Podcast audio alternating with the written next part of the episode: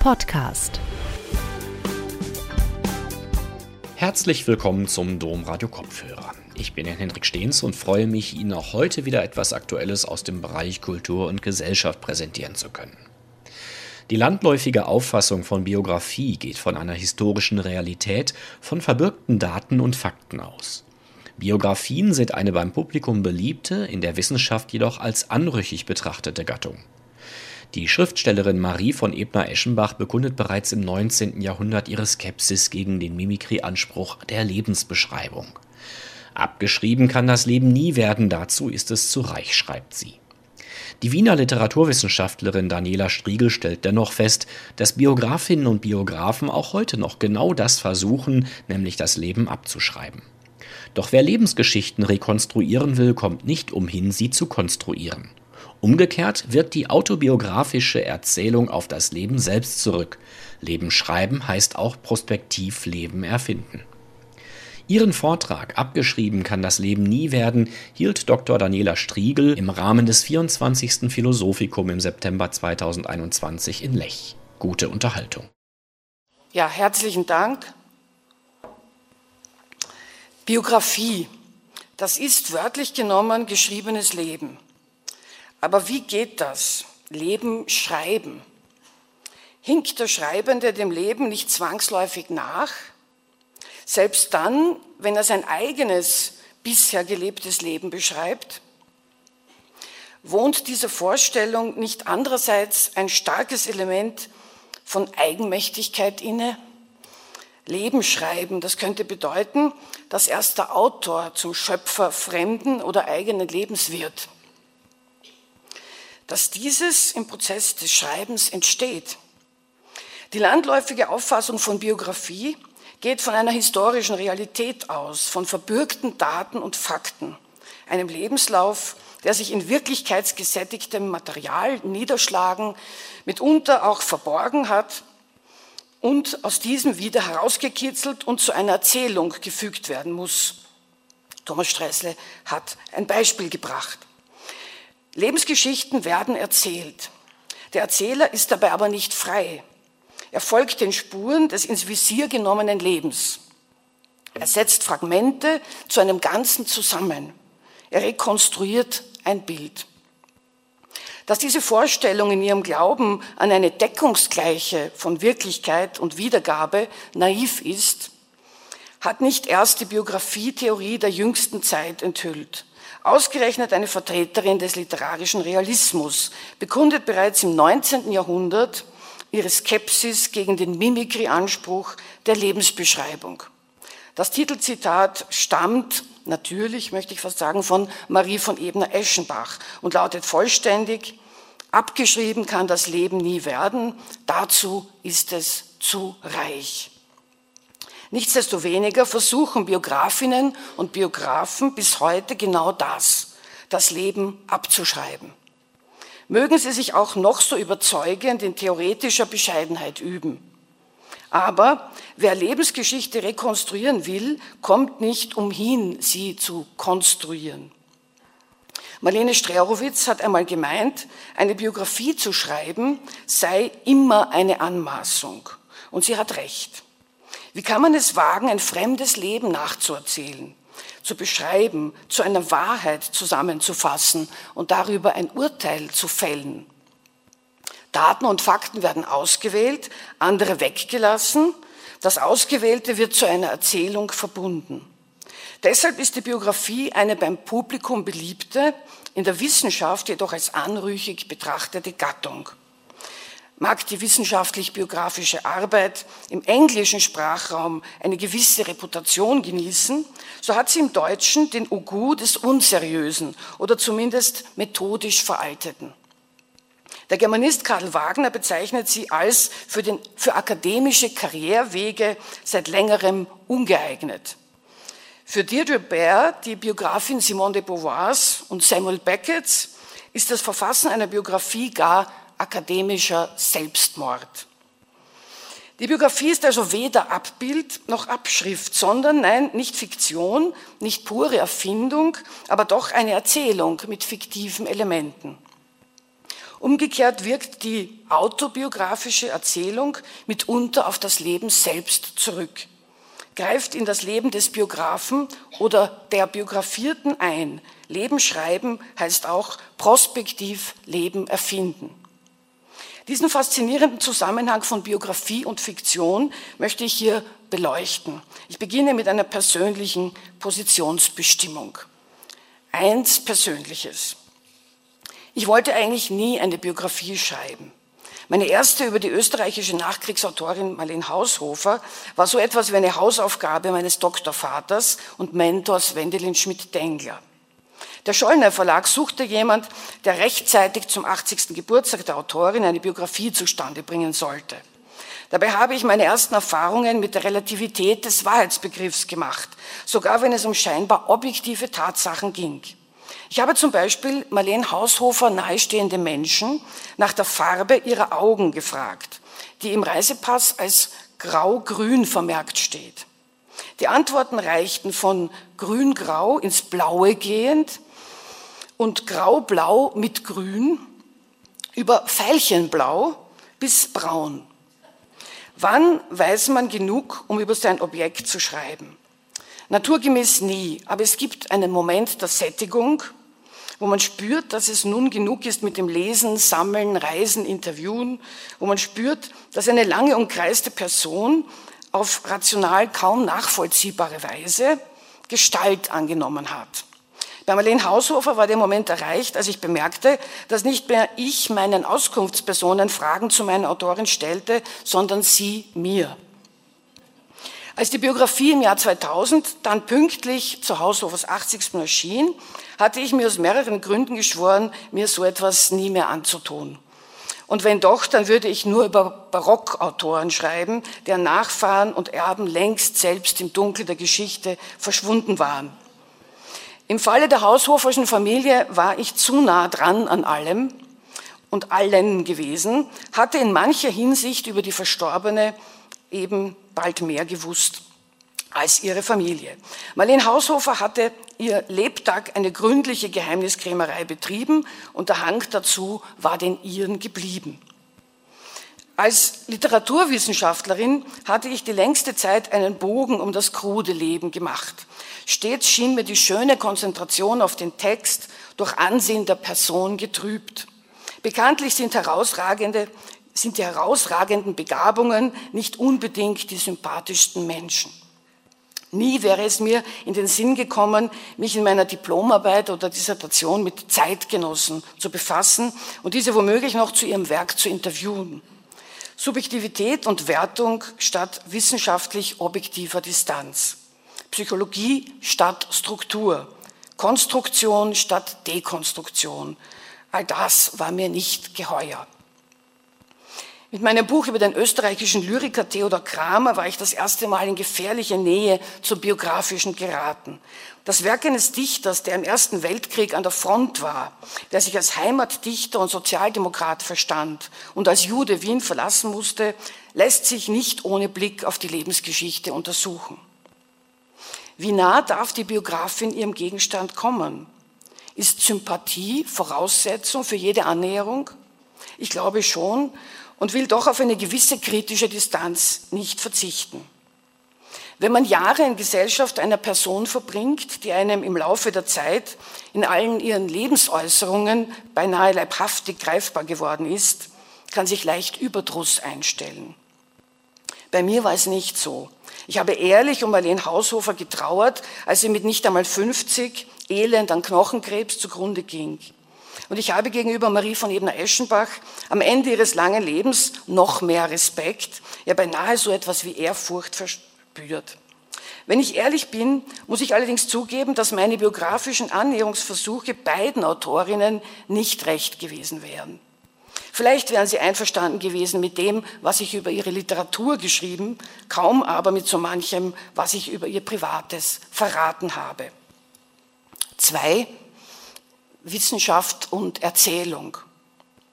Pierre Bourdieu hat die poststrukturalistische Aversion gegen die Biografie in den Begriff der biografischen Illusion auf den Punkt gebracht. Für Bourdieu ist die Lebensgeschichte ein Terminus, der in die wissenschaftliche Sphäre eingeschmuggelt worden sei.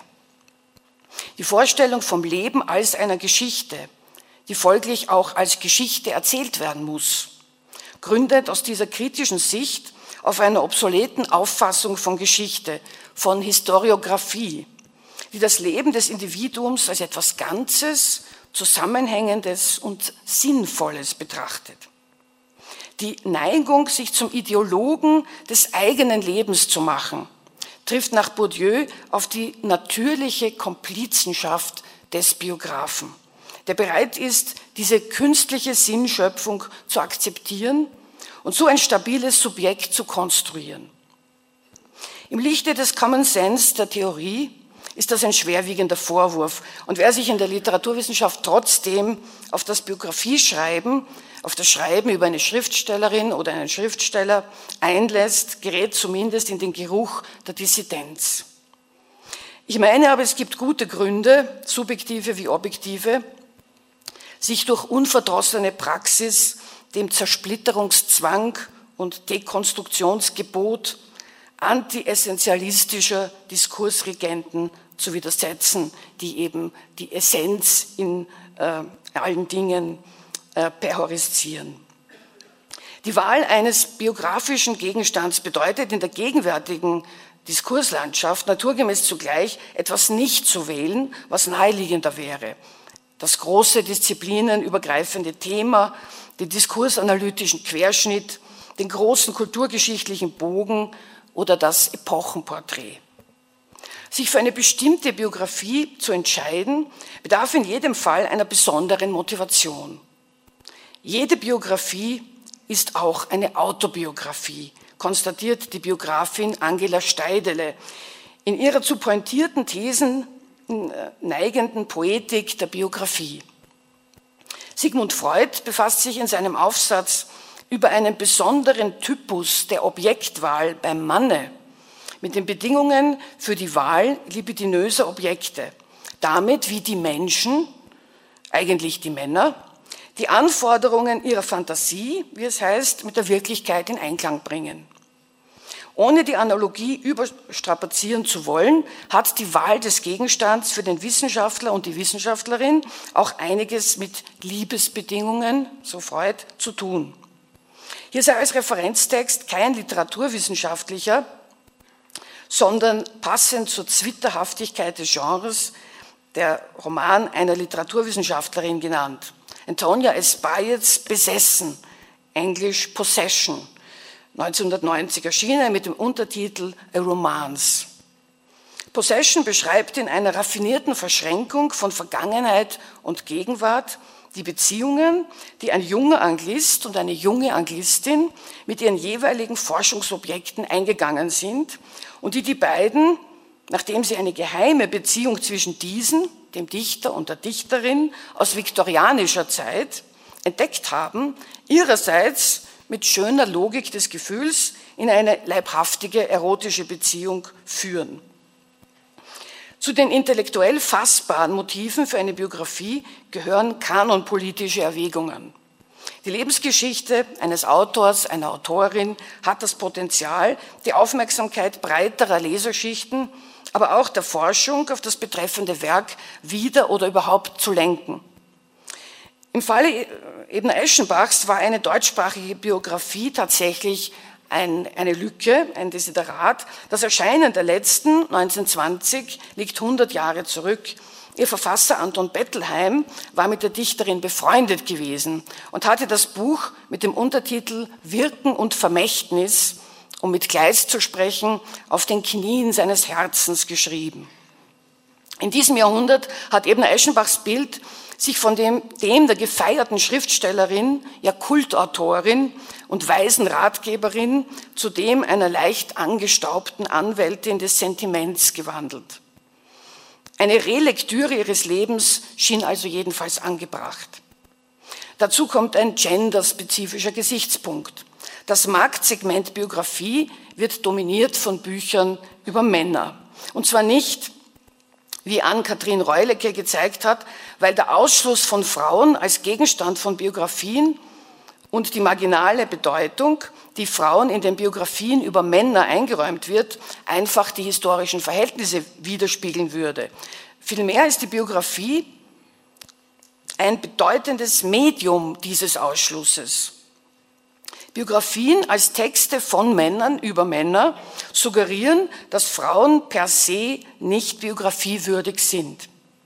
Weshalb sich gerade in der deutschsprachigen Germanistik keine feministisch motivierte Initiative gefunden hat, das Ebner-Eschenbach-Defizit zu beheben, darüber kann man nur mutmaßen. Das ästhetische und lebensgeschichtliche Detail sperrt sich allein durch seine Evidenz gegen die großzügige Schlussfolgerung, die interdisziplinäre Wolte. Für die entgangene Erkenntnis allgemeiner Natur ermöglicht es Kompensation durch Anschaulichkeit. Andererseits bietet sich gerade die Biografie Ebner Eschenbachs als ein über die individuelle Lebensgeschichte hinausreichendes historiografisches Unternehmen an. In der Lebensspanne Ebner Eschenbachs in Anfang und Ende jeweils aufs Jahr gleich jener Kaiser Franz Josefs, bündeln sich die wesentlichen Diskurse des Jahrhunderts. Eines Jahrhunderts der politischen Umbrüche und technischen Sieben-Meilenschritte. Den Anspruch, den Einzelnen und die Zeitgeschichte gerade mit der Biografie unter einen Hut zu bekommen, hat Wilhelm Dilthey, wenn auch im Zeichen der Hermeneutik, vorweggenommen. Er sagte, das Individuum ist nur der Kreuzungspunkt für Kultursysteme, Organisationen, in die sein Dasein verwoben ist. Wie könnten sie aus ihm verstanden werden? Die Textur dieses Verwobenseins erschließt sich allein dem genauen Blick. So lässt sich der Widerstand des Partikularen, der zugleich dessen Reiz darstellt, auch an einer Besinnung auf das literarische Werk festmachen, das gleichsam hinter der biografierten Person oder durch sie hindurch sichtbar wird. In Bayets Possession wird der literarische Text zum Medium zwischen Vergangenheit und Gegenwart und zur Herausforderung für einen idealen Leser, der sich des Textes bemächtigt und zugleich zulässt, dass wiederum der Text sich seiner bemächtigt. Possession ist so verstanden mehr als Besitz, es ist Besessenheit und zwar in einem verstörend erotischen Sinn, wie ihn ähnlich Roland Barth in Die Lust am Text erläutert. In ihrer Studie zur Biografie stellt Hermione Lee fest, all biography is an attempt to take possession of the subject, but some biographers are more possessed or possessive than others. Die Beziehung zwischen Text und Leser oder Leserin ist eine des Begehrens. Und der Untertitel von Possession, a Romance, ist auch eine Metapher dafür. Das Grundproblem jeder Lebensgeschichte historischer Figuren liegt darin, dass wir wissen, wie sie ausgeht. Der Erzählfaden, wie komplex auch immer verknüpft und verzweigt, ist am Ende abgespult. Man kann versuchen, der vorgezeichneten Linie von der Wiege bis zur Bahre zu entgehen, indem man nach Themen oder Aspekten ordnet, siehe Hildesheimer, einzelne Tage herausgreift oder gar die Chronologie umdreht. Damit entkäme man zugleich der Krux der Form, dem Fluch der erzählerischen Konvention. Dem Diktat des Linearen entgeht man freilich auch im Boykott nicht. Und das Aufsprengen der klassischen Biografie hat in jedem Fall etwas Gesuchtes, gewollt Originelles. So habe ich mich für die Not, die immer auch eine Zeitnot war, entschieden und habe sie zur Tugend erklärt und akzeptiert, dass man Geschichten, Lebensgeschichten nun einmal erzählt. Was dabei im Falle meiner beiden biografischen Objekte zunächst als Hemmnis erschien, wurde bald zur Herausforderung, dass beide Frauen ein äußerlich unspektakuläres, ja biederes Leben geführt haben. Als Tochter aus hochadeligem Haus, Marie von Ebner-Eschenbach, als Försterskind und Zahnarztgattin in der Provinz, Marlene Haushofer. Umso aufregender war es, die biografischen Widerhaken zu entdecken.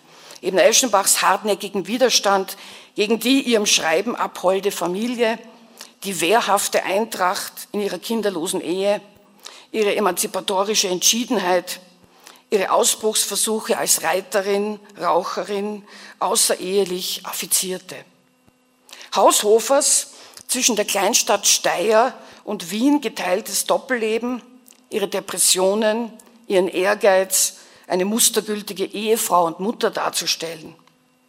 Die rücksichtsvoll kaschierte Unbedingtheit, mit der beide Frauen ihr Schreiben betrieben. Thomas Bernhards rätselhafter Satz passt nicht nur als Motto für Haushofers Biografie. Alle leben mindestens drei Leben. Ein tatsächliches, ein eingebildetes und ein nicht wahrgenommenes. Drei, Autobiografie und Fiktion. Die Biografie einer Schriftstellerin ist nur deshalb überhaupt von Interesse, weil es ein Werk gibt. Dieses Werk gehört deshalb substanziell dazu. Mitunter dient es auch als Steinbruch für Biografisches. Ein durchaus problematisches Verfahren, das etwa Marlene Haushofer gerechtfertigt hat. Ich schreibe nie etwas anderes als über eigene Erfahrungen.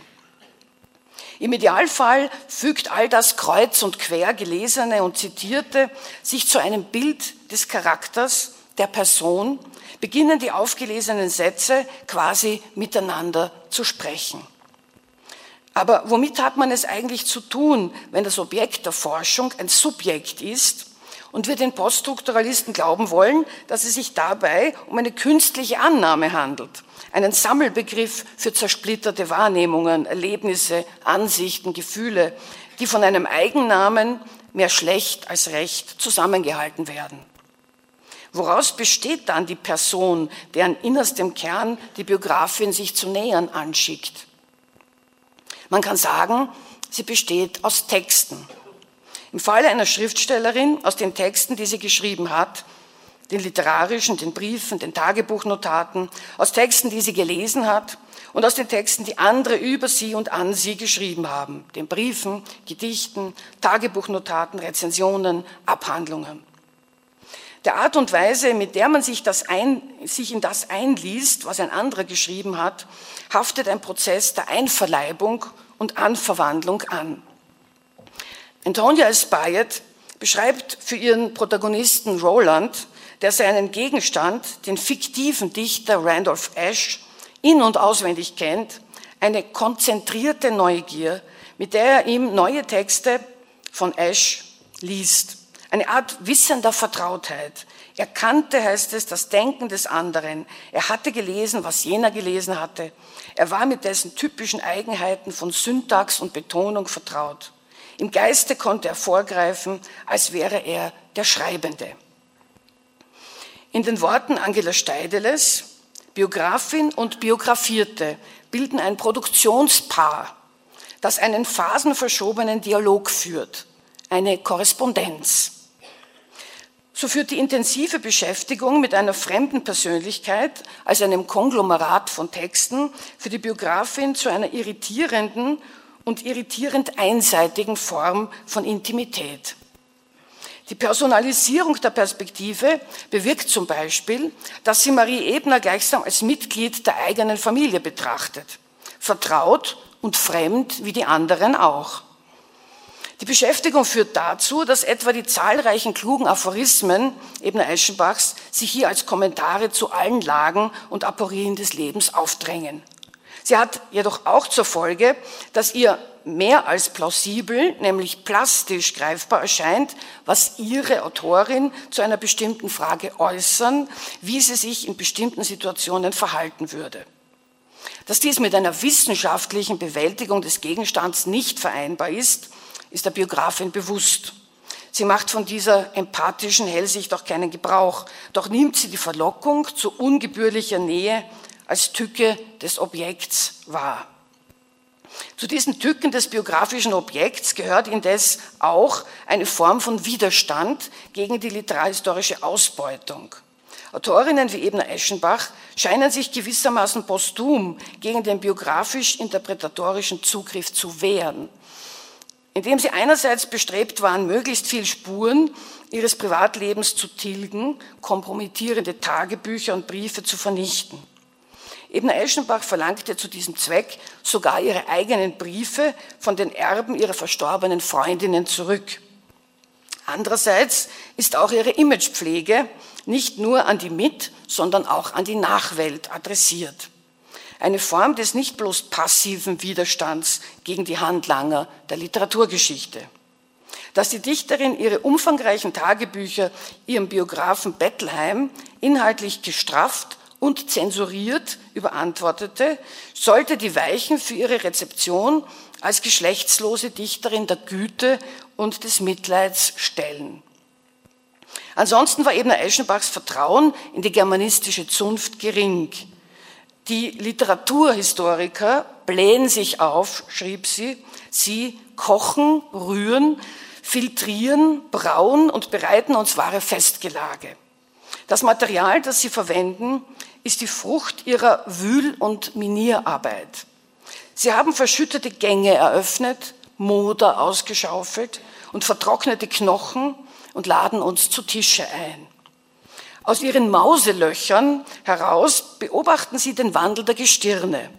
Mit ihren Schnüffelnasen beriechen sie unsterbliche Seelen und Geister. Weh jeder menschlichen Schwäche, der sie auf die Spur kommen. Daraus werden nun Schlüsse gezogen und wird alles abgeleitet, was einer getan und gedichtet hat. Fehlt es an außerliterarischem Material, bildet, bietet sich als biografische Notlösung der umgekehrte Weg an. Die Ableitung lebensgeschichtlicher Umstände aus dem literarischen Werk.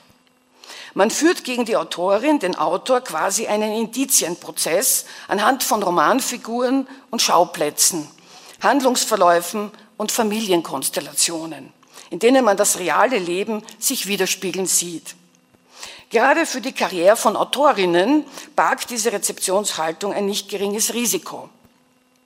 Betty Paoli, die bedeutendste Dichterin des österreichischen Biedermeier, erregte mit ihren Liebesgedichten aus weiblicher Perspektive Aufsehen. Die Zeitgenossen lasen sie als persönliches Bekenntnis zu einem ungebührlich freizügigen Lebenswandel und waren bei späteren ins allgemeine zielenden Genreversen Paolis nicht bereit, von dieser biografistischen Lesart abzulassen. Ibn Eschenbach wagte mit der Darstellung einer adeligen Ehebrecherin in ihrem Roman Unsühnbar 1890 vor Effi Briest einiges und wurde mit heftiger Ablehnung in ihren Kreisen bestraft.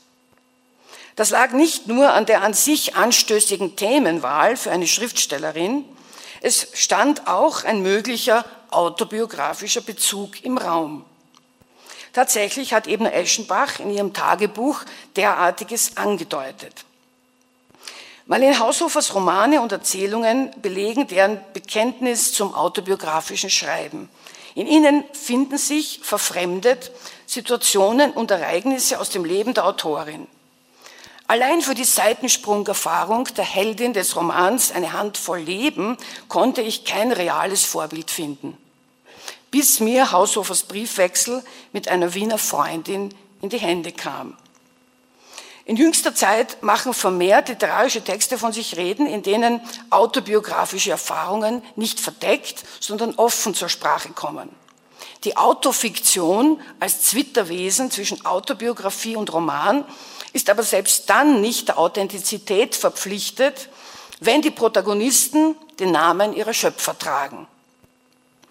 Ein Text wie Thomas Klawinitsch, Das bin doch ich, trägt sein Programm ebenso im Titel wie dessen inhärenten Widerspruch. Das bin doch ich signalisiert zugleich, das bin doch nicht ich.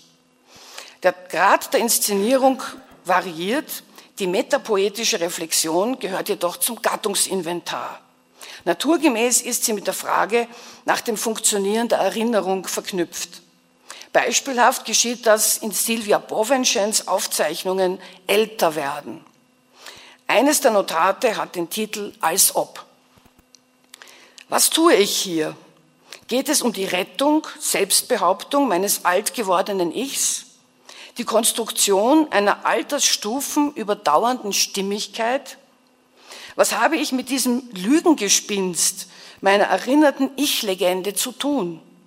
Bin ich das und nur das? Dass ich ich sein will und es für den Rest bleiben will? Ich glaube eigentlich, nicht an diese Ich-Behauptungen, jedenfalls nicht in ihren essentialistischen Varianten und muss doch, wenn ich an mich und meine Alterungen zurückdenke, bis zu einem gewissen Grade an sie glauben, um überhaupt zurückdenken zu können, an die Kontinuität der Geschichte meines Lebens, die doch wohl eher eine Kontinuität der Brüche war. Im skeptischen Befund ihrer Existenz konstatiert Silvia Bovenschen nicht nur die zunehmende Unzuverlässigkeit ihres Körpers. Auch mein Hirn macht zuweilen, was es will. Aber bin ich nicht wesentlich mein Hirn? Wie organisieren sich zum Beispiel diese Gedächtnisselektionen? Noch vor zehn Jahren waren mir andere Erinnerungen bedeutsam. Ich kann mich aber nicht mehr an die damalige Auswahl meiner kleinen Ich-Geschichten erinnern. Ich bin eine fragwürdige Erinnerungsgeschichte. Ich bin ein bündelndes, rückkoppelndes als ob, das sich eine fragwürdige Erinnerungsgeschichte schafft, um dann aus ihr zu bestehen. Die Fragwürdigkeit des Erinnerns bildet das unsichere Fundament jeder Autobiografie. In Monika Helfers jüngstem Roman Fati wird die Erinnerung an die eigene Kindheit mit der Biografie des Vaters verknüpft, ohne dafür die Spielregeln zu ändern. Die Ich-Erzählerin Monika besucht Jahrzehnte danach ihre Stiefmutter. Es geht also um deinen Vater, sagte sie. Habe ich recht? Ich möchte einen Roman über ihn schreiben. Wahr oder erfunden? Ich sagte, beides, aber mehr wahr als erfunden. Vier, das Erwachen der Schrift. Die wissenschaftliche Biografin eines Autors oder einer Autorin wird sich zwar um eine Versachlichung des Verhältnisses zu ihrem Objekt bemühen, zumal sie nicht nur mit dem literarischen Werk, sondern auch mit einer Persönlichkeit interagiert, dass sie aber unberührt bliebe vom intensiven Umgang mit beiden, wird sie nicht zu behaupten wagen. Es ist schlicht nicht einerlei, ob man über Jahre zu einem Themenkomplex, einem philosophischen Problem oder bestimmten Charakteristika einer Epoche forscht oder zu einem einzelnen Menschen. Im Zuge einer autobiografisch grundierten Schreibarbeit ist die affektive Inanspruchnahme natürlich ungleich stärker. Die Niederschrift bewirkt eine Aktualisierung verschütteter Konflikte und Verletzungen. In Fati berichtet Monika Helfer von einem gescheiterten Versuch des Vaters seiner Tochter, noch im Kindesalter, sein Herz auszuschütten. Allein die Art, wie er meinen Namen aussprach, brachte ihn in eine Zwangslage. Und ich, ich jetzt, dass mir kein anderes Wort als Zwangslage einfällt, darüber könnte ich heulen vor Hilflosigkeit. Wäre es doch nur aus Papier, das Wort, dann würde ich es zerknüllen und weit von mir werfen in den Gully. Mein Mann sitzt einen Stock tiefer über seinen Sachen. Ich rufe ihn am Handy an und frage, hast du je deinen Vater weinen sehen? Er braucht gar nicht nachzudenken. Nein, sagt er, natürlich nicht. Was nützt mir das? Trinkst du einen Kaffee mit mir? frage ich. Die Zwangslage des erinnerten Vaters lenkt den Blick auf die eigentlich gemeinte Zwangslage des kindlichen Ich, das sich von der väterlichen Beichte in die Rolle der Erwachsenen gedrängt fühlt. Im Prozess des Aufschreibens wird die Zwangslage zu einer gegenwärtigen, aus der die Autorin auszubrechen versucht. Der Zauberlehrlingscharakter der Biografie kann sich freilich auch unmittelbar positiv auf die Lebensführung der Betroffenen auswirken. So erlebte das reale Vorbild für Alois Hotschnicks jüngsten Romanhelden Heinz in Der Silberfuchs meiner Mutter die literarische Gestaltung seiner Herkunft als Lebensbornkind als Rettung. Eine Biografin Virginia Woolfs, Phyllis Rose, meinte, ein Leben ist ein fiktionales Werk und Erzählstrukturen unterworfen wie Romane und Gedichte.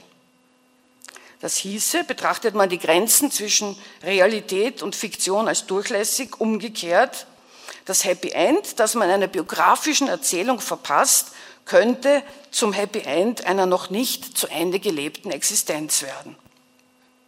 So geschieht es mitunter auch, dass tote Buchstaben gleichsam zum Leben erweckt werden, dass literarische Schöpfungen auf beinahe unheimliche Weise plötzlich die Wirkungsmacht der Realität zuwächst. Der spanische Romancier Javier Marias berichtet in seinem Buch Schwarzer Rücken der Zeit von einem solchen Fall. Er habe noch nie die Fiktion mit der Wirklichkeit verwechselt, allerdings oft miteinander vermischt. So etwa in seinem Roman Alle Seelen, einer weitgehend frei erfundenen Campusgeschichte über Oxford, wo der junge Marias als Lektor arbeitete. Kein Schlüsselroman, wie der Autor betont, die Figuren tragen bloß einzelne Züge von Kollegen und Einheimischen. Im klatschsüchtigen Universitätsbetrieb von Oxford nahm man die Fiktion für bare Münze und machte sie dadurch erst wirklich. Ich möchte glauben, so Marias, dass ich nur geringe Schuld daran trage. Ich bin nicht verantwortlich dafür, dass einige reale Personen nach der Veröffentlichung begannen, sich im Leben zu verhalten, als seien sie Figuren aus alle Seelen. So spricht etwa der Institutsvorstand über reale Akteure, gibt ihnen die Namen von handelnden Personen des Romans und zwingt den Autor solcher Art, für sich eine Entschlüsselung des nicht Verschlüsselten vorzunehmen. Die Vizerektorin liest das Buch, um die Psychologie in der spanischen Abteilung besser zu verstehen. Ein charismatischer Emeritus, dem man gerüchteweise geheime Aktivitäten nachsagte, fühlt sich in seiner literarischen Entsprechung durch die Erfindung einer Tätigkeit auf Haiti ertappt, wo er tatsächlich in geheimer Mission stationiert war und beginnt Sätze des Roman Pendants als eigene zu sprechen. Vor allem aber wird die einzige völlig erfundene Figur eine junge, verheiratete Dozentin namens Claire Bays, die eine Affäre mit dem Ich-Erzähler hat, nicht nur vom Chef ohne weiteres identifiziert. Mein Roman ist schuld daran, so Marias, dass es jetzt eine Professorin in Oxford gibt, die als sichere Ehebrecherin gilt. Die arme Frau, die den Ehebruch nicht begangen hat oder nicht mit mir. Marias bedauerte zutiefst, dass infolgedessen nicht nur ihr Ruf, sondern auch ihr guter Geschmack in Frage gestellt wurde. Galt eine Affäre mit einem Latin Lover in Oxford doch als äußerst abgeschmackt. Javier Marias Conclusio, man sollte vorsichtiger sein mit dem, was man schreibt. Nicht nur deshalb, sondern weil es zuweilen eintritt und sich erfüllt. Fünf, Wahrheit. Die Wahrheit der Biografin kann nur subjektiv sein, ihre Arbeit paradox. Sie sucht Puzzlesteine zusammen, die niemals ein komplettes Bild ergeben können und die sie als Einzelteile nicht überbewerten darf. Die Heldin in Marlene Haushofers Roman Die Tapetentür findet einmal einen Haufen alter Fotografien und Briefe, die sie sogleich verbrennt. Lauter scharfe Momentaufnahmen, heißt es, die zusammen eine große Lüge ergeben, ein einziges Vexierbild, dessen Schlüssel man nie findet. Man fährt besser, meine ich, wenn man als Biografin den Schlüssel erst gar nicht sucht. Da empfiehlt es sich, die Selbstkonstruktion des Gegenstands zunächst als bare Münze zu nehmen, mit der zahlt, wer im öffentlichen Diskurs seine Haut zu Markte trägt. Die Biografin muss die Maske der Porträtierten zwar als solche erkennen und beschreiben, sich aber auch damit abfinden, dass es nichts zu durchschauen, zu entlarven gilt, dass dahinter oder darunter kein wahres Gesicht der Entdeckung harrt. Die Maske ist eben nicht bloß Tarnung und vielleicht gar nicht einmal wirklich Maske, sondern eine zweite Haut. Die biografische Erzählung erweist die Unmöglichkeit zwischen Authentizität und Stilisierung zu unterscheiden. Die Erkenntnis, dass es die Wahrheit bei der Annäherung an ein fremdes Leben nicht geben kann, ist älter als der Befund der Dekonstruktivisten und Postdoktoralisten und sie ist unhintergehbar. Sigmund Freud hat, anders als Marie Ebner, das Haupthindernis, das zwischen dem Biografen und der gerechten Darstellung seines Gegenstandes steht, nicht im Hang zum Aufdecken und Anschwärzen gesehen, sondern im Gegenteil in der Idealisierung.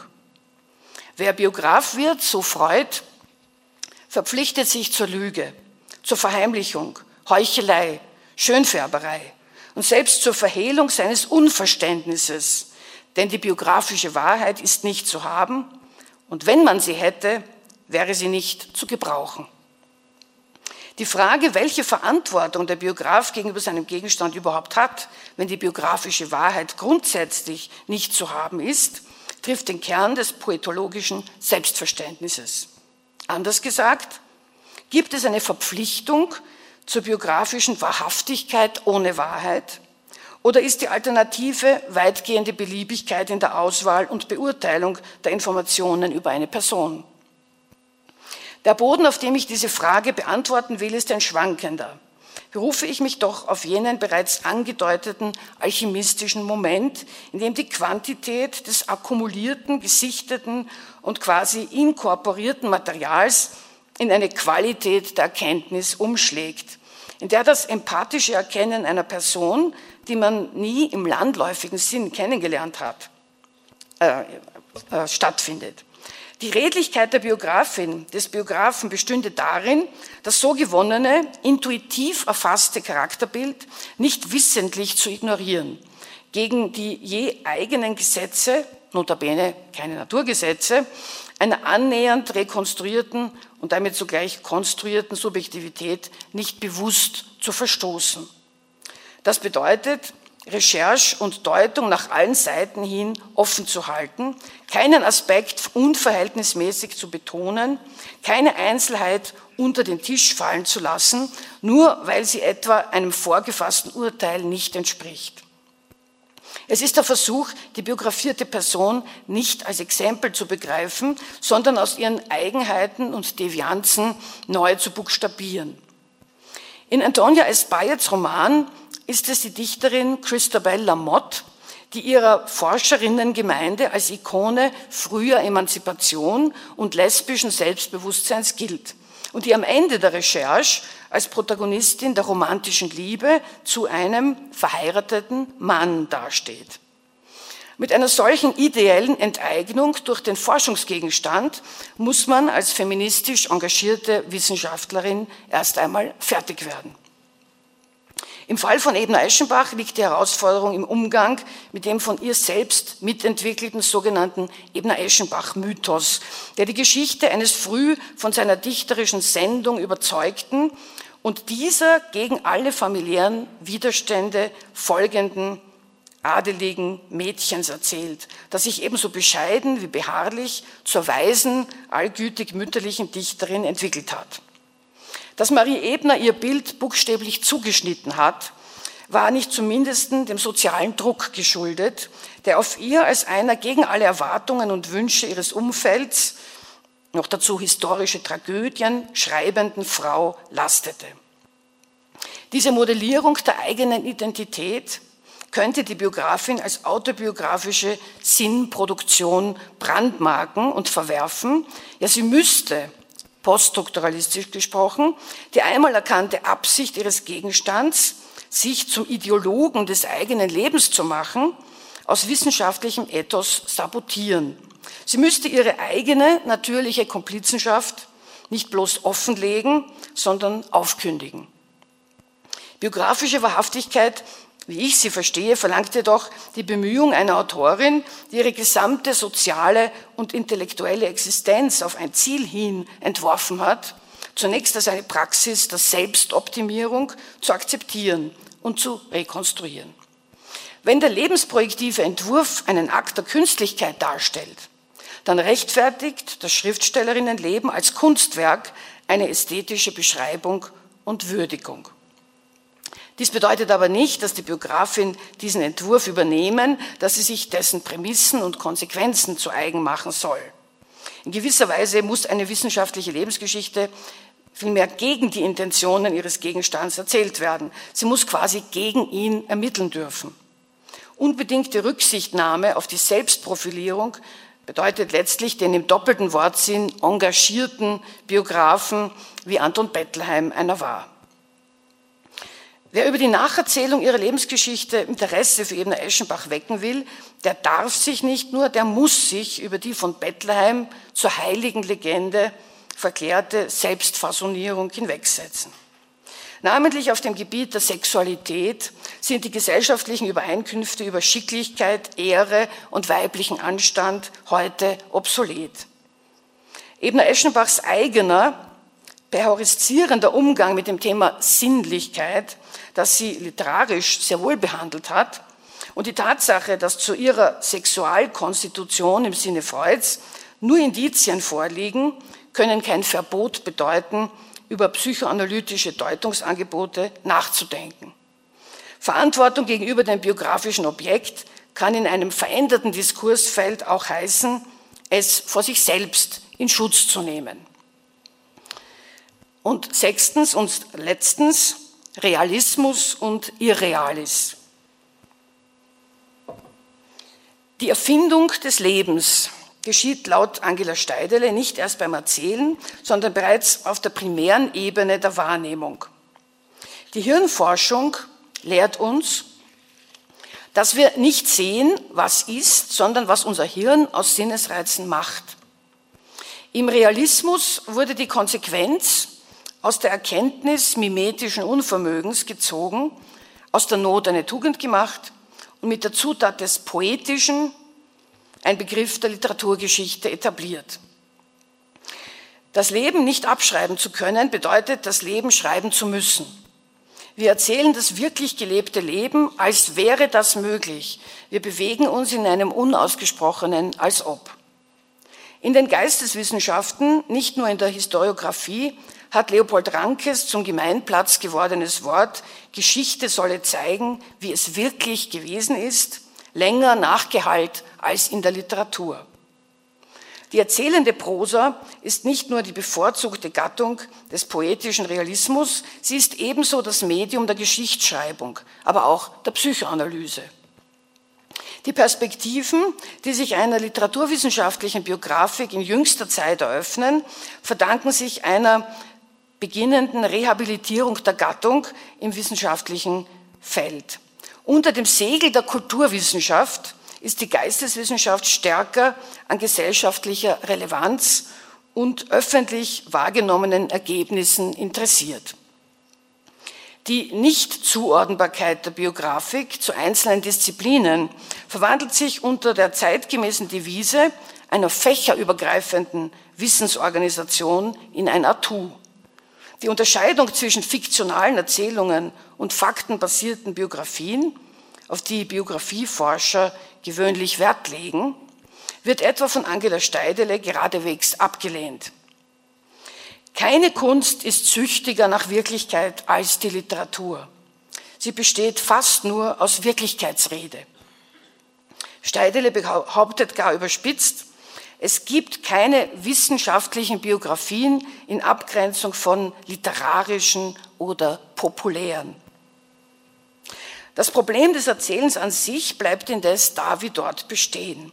Das gelebte Leben gibt die Linie vor, Anfang und Ende der Geschichte stehen unverrückbar fest. Die Linearität der Lebensgeschichte suggeriert zugleich eine Kausalität, die in der biografischen Erfolgsstory jede Form von Zufälligkeit auszuschließen scheint. Die Ausweichmanöver, die sich hier für eine Überführung in die ästhetische Moderne anbieten, verschleiern das Problem aber meines Erachtens nur, ohne es zu lösen. Auch die Biographeme von Roland Barthes, er hat das Biographeme genannt, zerbrechliche Details anekdotischer Art, einige Vorlieben und Neigungen, wie er sagt, Facetten, Splitter eines Lebens müssen letztlich erzählt werden, um Gestalt anzunehmen. Offensichtlich existiert ein anthropologisches Grundbedürfnis nach narrativer Sinnkohärenz. Was dem Leser in Fragmenten angeboten wird und geboten wird, daraus macht er seine eigene Geschichte. Bayard bezeichnet in Possession Neugier und Gier des Erzählens als die treibenden Kräfte für die literaturwissenschaftliche Arbeit am Objekt. Wörtlich Curiosity and Narrative Greed. Narrative Greed meint den Drang, dem Geheimnis auf die Spur zu kommen, das Rätsel am Ende zu lösen. Narrative Greed betrifft den Produzenten wie den Rezipienten.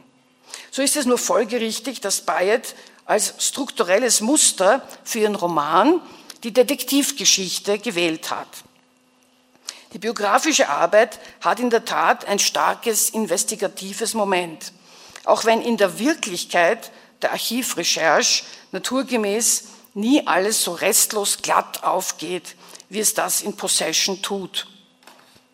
Die Versöhnung von Kunst und Wissenschaft, von Erzählung und Analyse, wie sie schon Dilthey anstrebte, bleibt ein prekäres Projekt.